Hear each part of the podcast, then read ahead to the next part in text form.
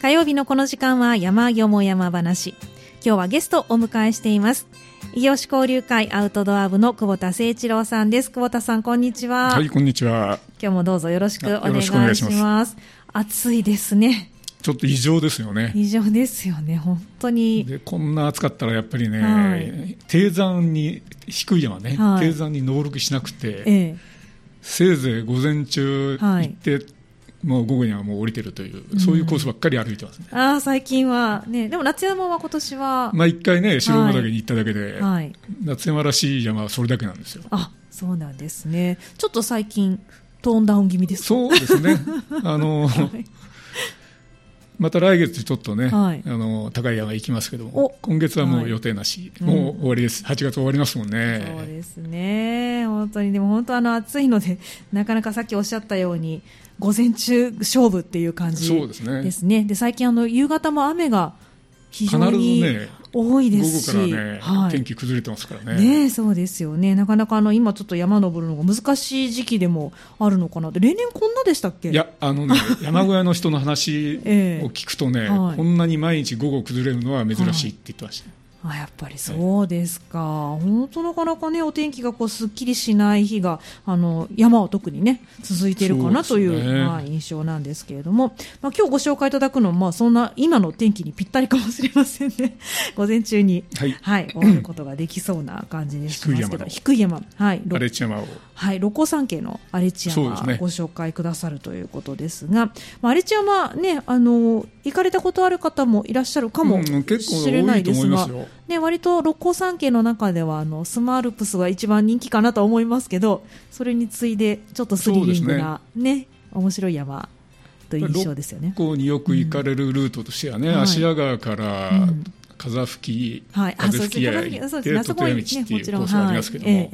それは人が多いから、はい、ちょっと東側のね、うんこの荒地山ルートを通る人多いんでね、はい。はい、まあ、よくご存知だと思うんですよね、ロック行かれる方は。うん、は。い。まあ、ちょっとあのスリリングなところもあるということで、そうですね、岩の山ですからね。はい。ね、はい、その山をご紹介いただくということで、ちょっと改めて荒地山をあのどどこんなところにあって、どんな山なのか、ご紹介いただきたいんですが、まあ、これい、いろいろ説明すると、かえってややこしいけど、簡単に言うとね、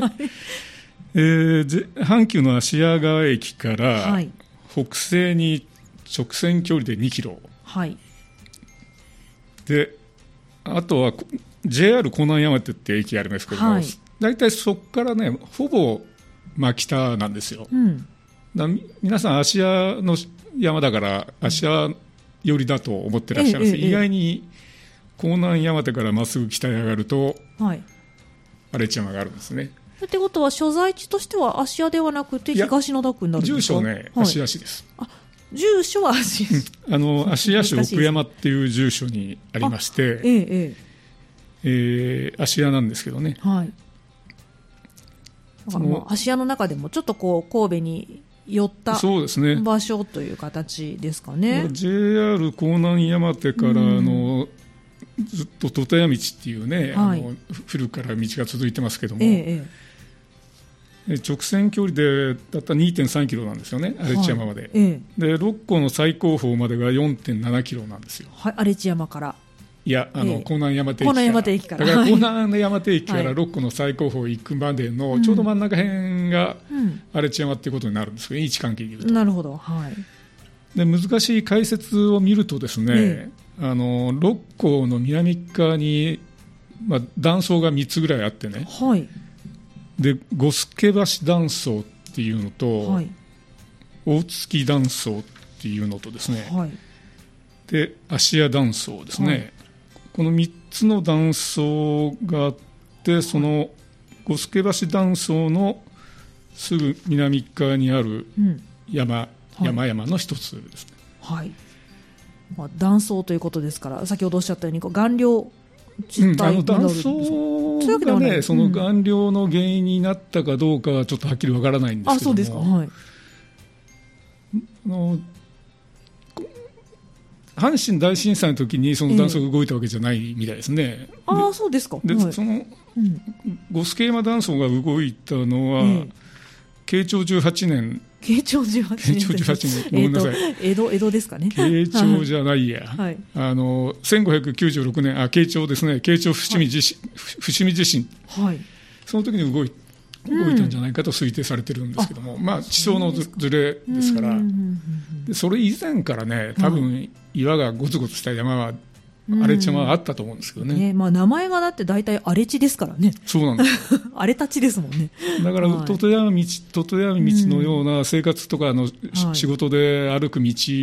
ではなくて、全くあの一般道じゃないですね、あの感じでは。なるほど。だから足屋から登っても本当に必ずその岩、大きな岩を登らなきゃいけないんで、あのまあ、どちらかというと中級者以上の道ですね。道になるということですね。でもこの辺りあの、まあ、最初におっしゃった風吹岩もありますけど岩の山が多い地帯なんですかね。そうですね、うん、まあ、ロックガーデンっていうエリアの北の端っこになりますしね。はい、ええ、ロックガーデンの北端。まあ、ロックガーデンがどこまでかってはっきりしてないんですけど、うん、まあ、一番ポピュラーなルートがね、芦屋川から鉱山の滝抜けてね、はい、で風吹き風吹き岩までのあたりがロックガーデンで一番典型的な場所なんですけど、はいあのハイキングの地図なんか見るとロックガーデンのエリアを拡大した地図があって、はい、その大体北の端に荒地山が位置するっていう感じですかね。なるほど。じゃあの岩登りされる方からするとここもまあそこに入ってくる。そうですね。うん、あの一般ルート以外にそういうロッククライミングにふさわしい岩がいっぱいあって。うん、はい。あのキャッスルウォールとかね、はい、僕はロッククライミングやらないんで見るだけですけど、キャッスルウォールとかブラックフェイスとか、はい、サンデーモーニングスラブとかですね、はい、いろんなカタカナの名前のついた岩場がいっぱいあるところなんですよね。えこれは荒地山に？荒地山周辺荒地山周りにそういう大きな岩がいっぱいあるんですよね。うん。あの知らない間にキャッスルオールはね私聞いたことあったんですけど、うん、知らない間になんか名前がたくさんついてるんですね。そうなんですよね、はい、だから地震の後に出たあの阪神大震災の後にずれてできた岩もありますしね、ああそうなんですね。じゃあまあクライマーにとっては本当に楽しいそうですね。場所でもあるという。ボルダリングの名所になってますね。うん、うん、そうですか、まあ、ということはここもあの同じ風吹き屋と一緒の地質はい、花崗岩で間違いないです。花崗岩の、まあ、ちょっとざらっとした形そうですね。あの、うん、素流で粗い粒の花崗岩で素粒花崗岩っていうそうなんですけど、はい、一番やっぱり風化しやすい花崗岩ですね。ということで見た目も面白く。そうですね、はい、今、結構遠くから見るとね、あの木がいっぱい生えてるんで、ええ、あの岩が目立たないんですけど、うん、近く寄ると、はい、本当に岩に囲まれてるっていう感じですね、その山頂がね。なるほど、そういった山ということなんですよね。でこの中名称みたいなものってあるんですか？その先ほどうん、あの、はい一般ルートで荒地山を登るときに必ず通るのがですね、はい、一つは岩橋号岩橋号はい。これはあの割と90垂直に近い形で、はい、その岩が、まあ、結構足場がしっかりしてるんですけど、うん、踏み場があるんでね、はい、足の踏み場が、はい、あのそんなに難しくないですけどね、うん、あのザイルなんかいらないんで普通に登れるんですけど。そこはじゃ安心して登れる、はい、岩橋湖って名前がついてるところと、うん、でその後にあの新七右衛門蔵っていう新七右衛門蔵はい。まあ、岩の中にあの隙間があってね、その中を通らなきゃいけないっていうところがあるんですよ、うんうんはい、でその場所の名前が、ええ、あの新七右衛門蔵っていう名前なんですけど、もともとねこれ多分江戸時代にできた民話だと思うんですけども、はい、七右衛門っていう、まあ、純真な若者が昔い。ましてね、はいえ、でその純真な若者なのに、うん、あの親友に裏切られてですね、はい、家をすすねるようになってね、で六甲でいろんな盗人になってですね。あら随分とあの180度変わってしまそうなんですよ。で有馬へ向かうその商人を襲ったりしてたんですね、はあ、山賊みたいになっちゃったんですね、うん、でそういう時に、うん、その荒地山にはまあ神様が住んでるっていう伝説があって、はあで悪いことすると、はい、その荒地山に引き込まれてですね、罰を受けると。そういう伝説があったんですよね、ええ、その伝説の通りにですね、はい、その七右衛門が荒地山に迷い込んで、はい。死んでしまったんですね岩場で。そうなんですね、はい、でその死んだ場所が、うん、あの七右衛門蔵っていう、まあ、蔵っていうのは嫌のことでしょうけどね、はい。えええ、七右衛門蔵と呼ぶようになったと、はい、こういう民話がありましてね、はあ、そうなんです、ね、でその七右衛門蔵ってもともとの場所がその阪神大震災で崩れて、はい、でその後に、うん、あのできたやっぱ同じようなね、はい、あの岩を通り抜ける場所が、ええ、新がついたんですね。新しいがついてるそれで新七右衛門蔵、はい、なるほど。だからこの岩橋湖と新七右衛門蔵については、うん、あの普通の一般ルート、うん、だから芦屋川から登るときに必ず通るところですね、はい、うんうん、はい、でもそこが見どころの一つになるかな、ね、というところ。本当典型的なね、あの、軽軽い、まあ割と初心者の方でも、はい、岩登りを楽しめるような場所なんですけどね。なるほどそうなんですね。わかりました。まあその荒地山ですけれどもあの場所としては先ほどおっしゃった江南山手からねあのちょうど牧田ぐらいのところに位置するとおっしゃってましたけれども、はい、一番近い駅というと？一番近い駅はね、はい、やっぱり阪急の芦屋川になるんですよ。やはりこういうことは、これはあの風吹湾に行くルートと同じところ？えスタートは芦屋川から、ねうん、スタートして、はい、であの鉱山の滝へ行く手前で、東にそ、まあ、右左でいうと右側にそれて、はい、城山っていう山に登るんですよね最初、はいうん、でその城山から尾根伝いに行けるのが荒地山でして、はい、大体芦屋川の駅から、まあ、1 1時間40分1時間半から1時間40分ぐらいで頂上まで行けますね、はい、えーと、これは荒地山の頂上までそれぐらいの時間で行くことができるということですね。だから芦屋川から、まああのえーと、風吹屋に行く途中までは同じ住宅街通っていってそうですという形ですよね。はい、わかりました。でも今回違う形で行かれたんですよね。今回ね、はい、あの当初はそのトトヤ道を久しぶりに忠実に歩こうかと思って計画したんですけども。はい。暑いしね午前中で降りてきて、はい、昼間からちゃんとあのお風呂に入ってビールを飲もうと、はい、そういう計画に変更になりまして、ね、なるほど、はい、でトトヤ道を途中で、えー、東にそれて、はい、中見山荒地山行って、はい、でさっき言った芦屋川からのルートを逆に下る、うん。道を選択したんですけど、ね、なるほど、えーと、これは江南山手の方から行くという、ね、そうです。上りは江南山手からトトヤ道を登りまして、はい。で風吹き屋まで行って、うん、で風吹き屋でその芦屋川からのあの鉱山滝のルートですね、はい、一番人気のあるコース、はい、合流するんですけど、うんうん、だから風吹き屋か皆さんは有馬まで鳥取道歩いてるんですけど、はい。ええ、意外に歩かれてないのが、うん、本来の鳥取道であるその、ルート。うん、だから海一番海側から行ったら阪神の深谷駅ですね。あそうなんですね。で阪神の深谷駅から北へ1キロぐらいであの JR の構内やめてなんですけど、うんうん、でまあ、深谷行ってもよかったんですけどね、はい、深谷からまあ街歩きするのもなんなんで、ね、ちょっとね暑い中大変ですもんね。で JR の港南山手から、はい、その立谷道を歩いて、はい、えー、風吹山で行って、っていうルートなんですけどね、うん、はい、ですから、まあ、今回山頂は通らずに荒地山がまあピークというような考え方で行かれたということですよね、えー、これで午前中で終わるぐらいの時間なんですか、はい、あのはい、歩く時間だけ見たら標準的には3時間ちょいぐらいの道なんですけども、はい。うんうん、まあ、休憩入れて4時間ぐらいですね。休憩入れて4時間ぐらい、はい、でまあ、暑かったんで、江南山手駅を朝7時に出て、うん。はい、でもう芦屋の方へ降りるのは11時ぐらい本当に早いですねでちゃんとその後、はい、あの銭湯で入浴してからあのビールを飲むとなるほどもう午前中で完結するコースなんですけどね、はい、大体、距離高低差としてはどれぐらいのものなんですかでその江南山手駅からのルートで、え、距離が9キロですね、うん、累計の上りが616メートル、はいまあ、600メーターほど、うん、下りも同じぐらいですね。うんはい。ということは、まあ、本当コースタイムでこの距離ということ？本当本当気軽に、そうですね。歩けそうな。六甲のいいところはあの、はい、最高峰まで行かなくてもね、うん、手前に結構手頃ないい山があって、はい、まあ、荒地山もそうですし、うん、でちょっと神戸寄りに行ったところにあの七兵衛山っていう山があるんですけどねこれがまた展望もいいところで、そうなん、ね、人も少ないし。だからその辺だったらもう3時間コースで午前中に朝早く出たらね、もう昼前に降りてくれるっていうコースがいっぱいいるんでね、なるほど。まだちょっと9月もね暑い日が続きそうというね予報も出てますのでそうですよね、ね、こんな形で六甲を楽しむのいいですね、まあ、の本当いろいろ楽しめる山ですよね、六甲はね。はい、わかりました。では後半あの今回歩かれたルートの見どころをねまた改めてご紹介いただきたいと思います。はい、まはい、後半もよろしくお願いします。はい、よろしくお願いします。今日の山よも山話は異業種交流会アウトドア部の久保田さんをお迎えして六甲山系の荒地山ご紹介いただいています。久保田さん後半もどうぞよろしくお願いします、はい、よろしくお願いします。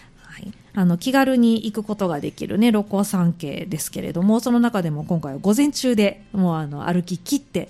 そして最後は銭湯に行くなり、ね、何か飲みに行くなり あのできる山ということで、暑い日は、ね、午前中がいいはい、いいですよね。ね。でもそれでも暑かったんじゃないですか？そうですね、午前中にしては、1.5リットルぐらいの飲んでますからね、水分。あ本当ですか、うん、4時間コースタイムで。本当にわずかな時間でね。はあ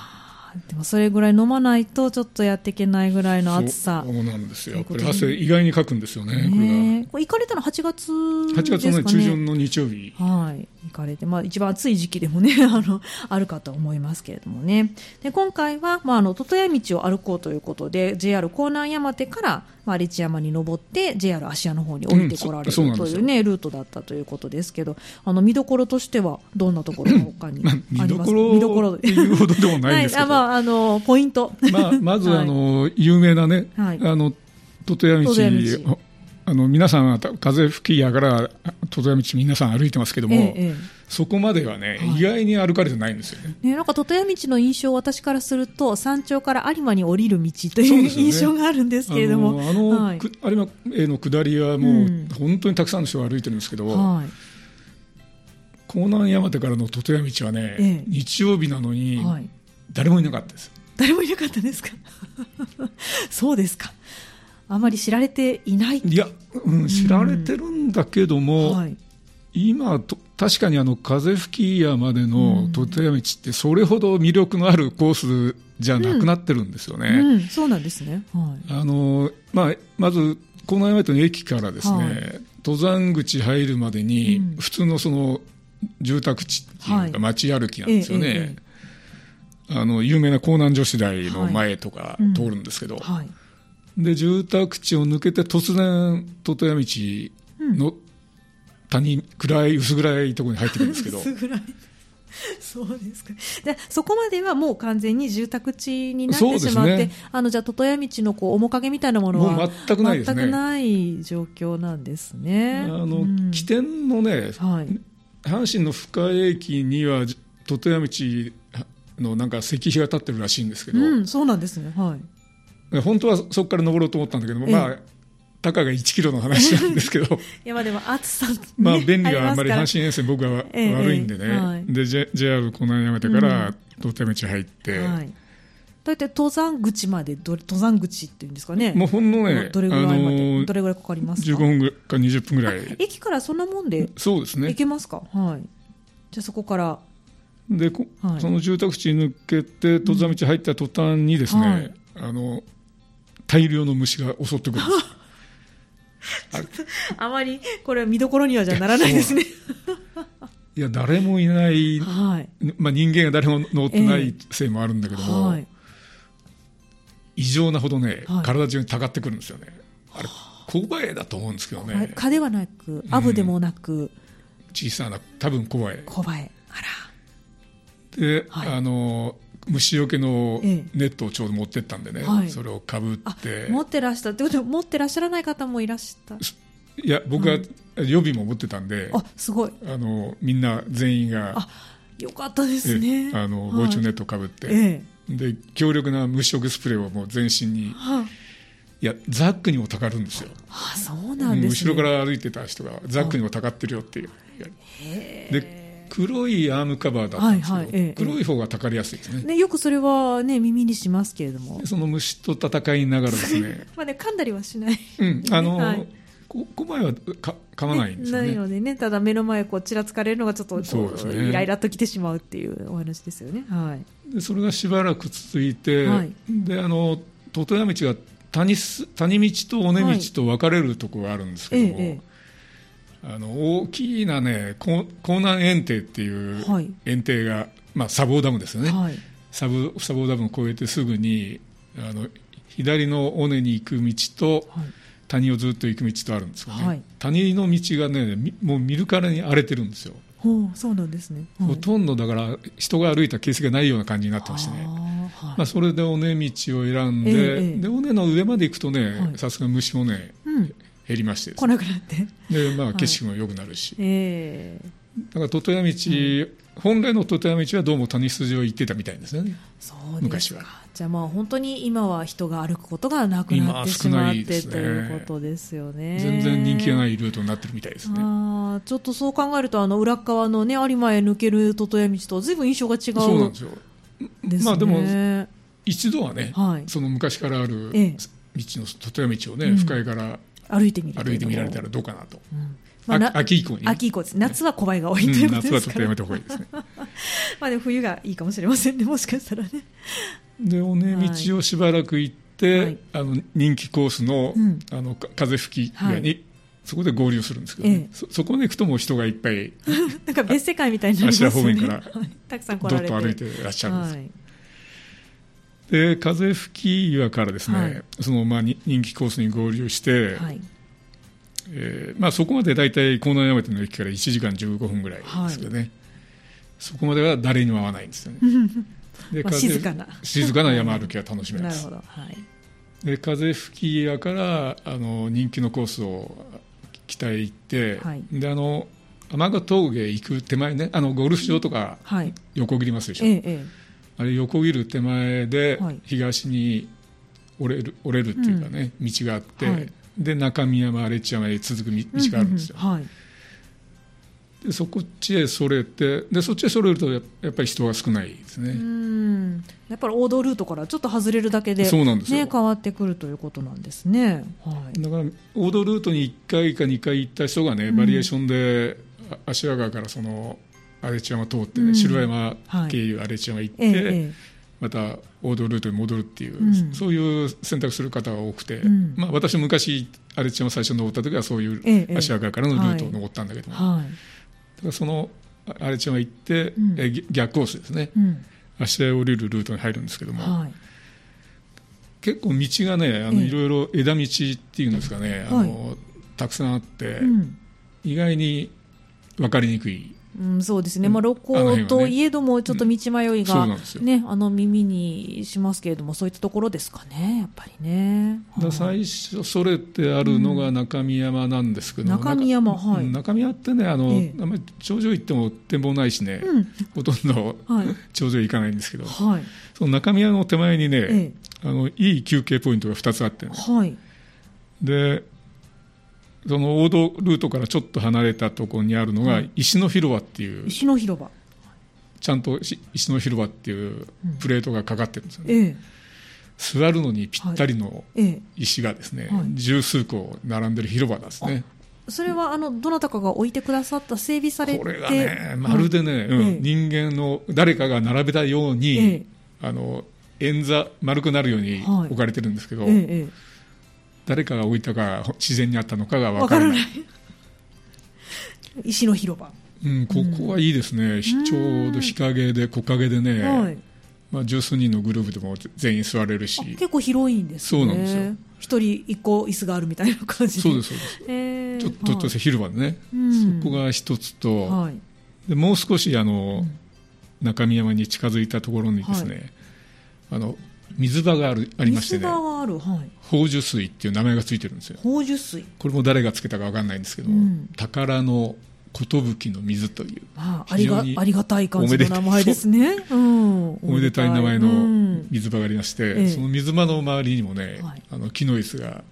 いくつか置いてあって、はい、ここも休憩するにはぴったり。うんそうなんですね。お水は出てましたか？あ出てます出てます。出てますずっと出てますね。で美味しい水ですね。あそうなんですねうんこれまたなんかなかなか珍しいポイント。そうですね。ね荒地山へ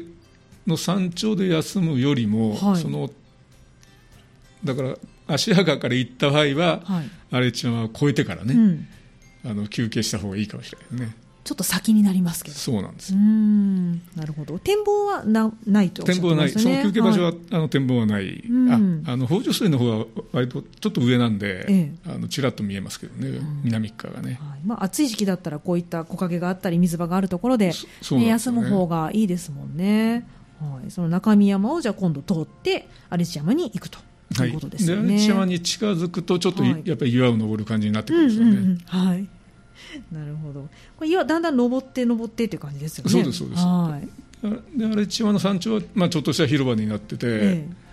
そこはねあまり休憩するようなあの椅子はないですね。ベンチはないしその石も、ね、頂上だけはね、はい、石がないんですよ。ちょっとした広場になってて。なるほど、はい、で荒地山の解説する看板がありましてね、はい、でさあの前半で申し上げたあの、ええ、耳輪ね、はい、七右衛門の耳輪とかが載ってるんですけどね、はいうん、岩場守護は皆さんきっちりとでね、はい、あの下りで使う場合は下りになるんですね。そうだそうだそうですよね。登るんじゃなくて。あの岩場仕事新七右衛門がおすすめできないんですよ。はあ、というのはどうして？あの登ってくる人とすれ違いができる場所がないのとああなるほど。はい。下りはちょっと危険、うん、あのガイドブックなんか見てもね、あのこういうこういうってあのハイキングのマップありますよね、はい、あの大和高原地図、はい、下りは危険って書いてあるんです。そうですか、はい、で荒地山から下るときに、あのよく石にあの矢印が書いてあったり赤いマークがあったりすることがあるんですけど、これはないですね。荒地山から芦屋方面の下りは。あ上りはある上りはね、あの自然に目印なくても、その道が見えてくる、うん、岩場仕事を、はい。を通るようなルートに自然に行くようになってるんだけども、荒市山から下るときは、ルートは非常に分かりにくいです。そうなんですね。そこは岩場が結構急に、あの急ですからね。そうですよね。はしごですから、ね、どこでも降りれるような、うん、降りれないような感じで、意外に危ない、そうなんですね。だから下りをに使ってる人はあんまりいないんですよね、えー、だからこれはちょっとあの、はい、下りにもし使う場合は、うん。まあ、できできれば経験者の人と一緒に行っていただきたい、はい、うんそうですか、まあ、そんなにね岩場志長い、ね、あの、うん、坂ではないですけれどもやっぱり。距離は短いんですけどね、はい、あの下りは結構神経使って降りないと危ないです、はい、ね、だからくぐって降りなきゃいけないですしその七右衛門蔵はね,、七右衛門蔵はね。で、はい、いろいろねあの、本来のルートに行こうと思ったんだけども、うん。はい、ちょっと考え直して、ええ、東か巻いたんですよ。だから下りに、うん、はい、はしごを通らずに。はい。岩橋を通らずに巻く道があります、ええええ。これ偶然見つけたんですけど。あそうなんですね、はい、で偶然見つけて、ええ、後でガイドブックよく読むと、はい、巻き道あるって確かに書いてあるんですけどあのもちろん上りでも使えるんだけども、はい、上りの場合でも巻き道は気がつかないんですよね。いや私実を言うと初めて行った時巻き道で登ったんですよ。気がつきました。気がついたんですよ。あの岩橋の右側にあるんですはい。あるんですよであのずっと登れなかったことが悔やまれてたので、あの何年か前に私が登りに行きましたけれども、はい、脇道、確かありましたね、ね。はい、ありますあのですから、下りの場合は、その巻道を,、う通って、えー、東側の巻道を通って降りたんですけどね、なるほど、はい、やっぱりちょっと危ないということです、ね、そうですね、でもこ、ここね、下りで慣れると、うん、まあ、アルプスなんかでもね、ええ、あの岩場下る時の練習になりますんで。うん。まあはい、たまにね、あの、はい、まあ、藤本さんだともうね、あのいろいろなところ行ってらっしゃいますから、大丈夫だと思います。岩場を下るの本当に怖いですよね。やっぱついついこう張り付いてしまいがちですけれどもね、足元がそうなると見えなくなっちゃいますし。そうですよね。ねいや、本当に久しぶりにあそこ下ったんだけど、一瞬、立ち止まってね、だいぶ考えますもん、はい、どのルート行こうかなって、足をどこに置いていいのかっていうのをすごく考えますよね、で下見るとやっぱりね、怖いですし。そうですよね。だから一般ルートでも、はい、その新七右衛門蔵越えてあのロープ鎖場みたいなところがある、はいはい、ロープかな？ロープがかかってて、うんはい、そのロープを登るところが一箇所あるんですけど、えー、そこを上から見るとどう考えても降りるような道じゃない 足かける場所がないのではないかっていうような感じ、うんね、まあ、まあ、もちろんロープに頼ればね、えー、降りれないことないんですけど、あんまりねロープに頼るのもね、よくないですし、ね、まあ、それで巻き道を使ったんですけどね。結果的に、はい。まあ、でもこれも行ってみないとねわからないですよね、ね、なんか登れるのでついつい行けそうな気がしてしまいますけれども。これは難しいはい。まあ、だから。ルートファイディングが必要だということで。でもあのアルプス、ね、岩稜地帯を降りる練習をされたいという方は、まあ、経験者の方と一緒に行くのも一つということですよね。はい、わかりました。じゃあそのアレチアも巻いて今度降りられて、うん。まあ、巻いたのはその、ええ、岩橋号、岩橋号、あそう岩橋号を巻いて降りられて、はい、でその次にあるのがあの高尾城跡ですね。あの、はい、お城の跡があって。城跡、うん、で山が2つあるんですけどね、ええ、高尾山っていう山と、城山っていう山があって、はい、だから芦屋川から登るときには手前にあるのが城山、うん、これは標高262メートル、ね、はい、結構低いですよね、うん、でその次にあるピークが高尾山ですね、うんうんうん、高尾山っていうのかな、はい、これは272メートル、はい、この2つのピークがあるんですけども、えこの2つのピークにまたがって、うん、えー、昔あの高尾城っていうお城があったらしいんですけど、はいあんまりねこう城跡の意向はないですね。ああそうなんですね、まあ、山城的な感じですかね、うん、そんなに大規模な石垣があったような感じでもないですね。戦国ぐらいですか末期。えー、っとね戦国時代の初めですね。初めぐらい、うん、1511年に築城っていうふうになってましたんで、はい。えー、四国のですね、はい細川住本という武将の機内進出する場合の前線基地としてね、うん、芦屋にお城を作ったのが最初らしいんですけどね。まあ、眺望も、ね、そうなれば良さそうですそうですね。城山はね、非常にあの、はい、やっぱり南側に開けてて、うんうんうん、昔ね、僕、実は小学校2年の時に城山登ってるんですけど、はい。はい、小学校2年生、よく覚えてらっしゃいますね。はい自分で作文書いたもんだからね。そうなんですね。覚えてるんだけど、はい、その作文が先生に褒められてあえー、じゃあ思い出の山白山。余談ですけどその当時はもっとね、はい、展望良かったような記憶があるんですけど。今は南側にの展望が一番いいですね白山からね。でベンチもあってね、はい、なかなかいいところなんで。だから芦屋から城山だけ登って降りる人も結構多いですね、その近所の人がね。ねハイキング、お散歩がてらに行かれるという感じですかね。そうですね。うん。それを降りられたらもうもう住宅地、住宅地にということですね。でまだ11あの7時に港南山手から歩いてますんで、はい。えー、11時ぐらい。早い。でそれから、えー、銭湯行って、うん、で銭湯がね、はい、まああのまあ、高いお風呂もあるんですけど、高い450円とか 500円以下で入れるお風呂で6個の裾おすすめなのはね、はい、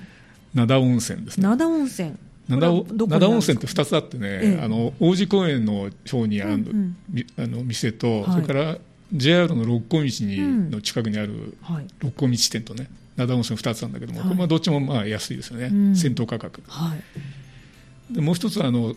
マヤ山なんか行って降りて三宮方面に降りる場合は、三宮駅の JR の三宮駅の北側にある二宮温泉ですね、うん、これも普通の銭湯、はい、でここは14時から午後の2時からやってるんですよね、はい、じゃあちょっとこの時間だとまだ早いんですね。空いてないですよね、はい、で灘温泉はね朝6時からやってるんで、ええ、灘温泉でもいいんですけど、ちょっと六甲の方戻らなきゃいけないんで、え、六甲道の方に、で結局選んだのがあの JR の立花駅、はい、ちょっと進みますね まあ、大阪に戻る人が多かったんで、ええ立花駅のから歩いてそうですね5分ぐらいですね、うん、あの北へ、はい、福住温泉っていう、うん、温泉っていう名前がついてますけど、はい、普通の銭湯なんですけどこれは温泉ではない。大きいんですよ。へえでここもあの朝 6, 6時からやってるんで、えー、すごいはい、だから午前中に山から降りてきても入れるんですね、えー、十分入れると。でそこはサウナもあってね,、えーそうね。サウナ入る場合はなんか追加料金取るらしいんですけど。そうなんですね、まあ、でもちょっと電車に乗って行けばね、ね、もう本当に4駅ぐらいですよね、えー、うん、で立花駅、はい、福住温泉に行って、はい、で立花駅の近くにあのいっぱい飲み屋がありますんで、ね、昼間からやってる。確かに なるほど。でそこで生ビールを飲んで、はい、解散と。なるほど、はい、いうコースです。はい。わかりました、まあ、あの夏ですので、ね、あの下山後のビールが本当に美味しいまあ最近そればっかりですね。ね 昼間からビール飲むために午前中ちょっと山に山に登ってっていう。そういうことばっかりやってます、まあ、でもそれもまたあの山の楽しみ方の一つということでねいろんな楽しみ方皆さんに見つけていただけたらいいですよね、はい、というすいません地味な山いやいやとんでもないです。荒地山はでも面白い山ですから。え何ですか？本来だったら鳳凰三山の話をしてもらったらよかったんですけど。もうあの記憶が私飛んでおりますのでしんどすぎて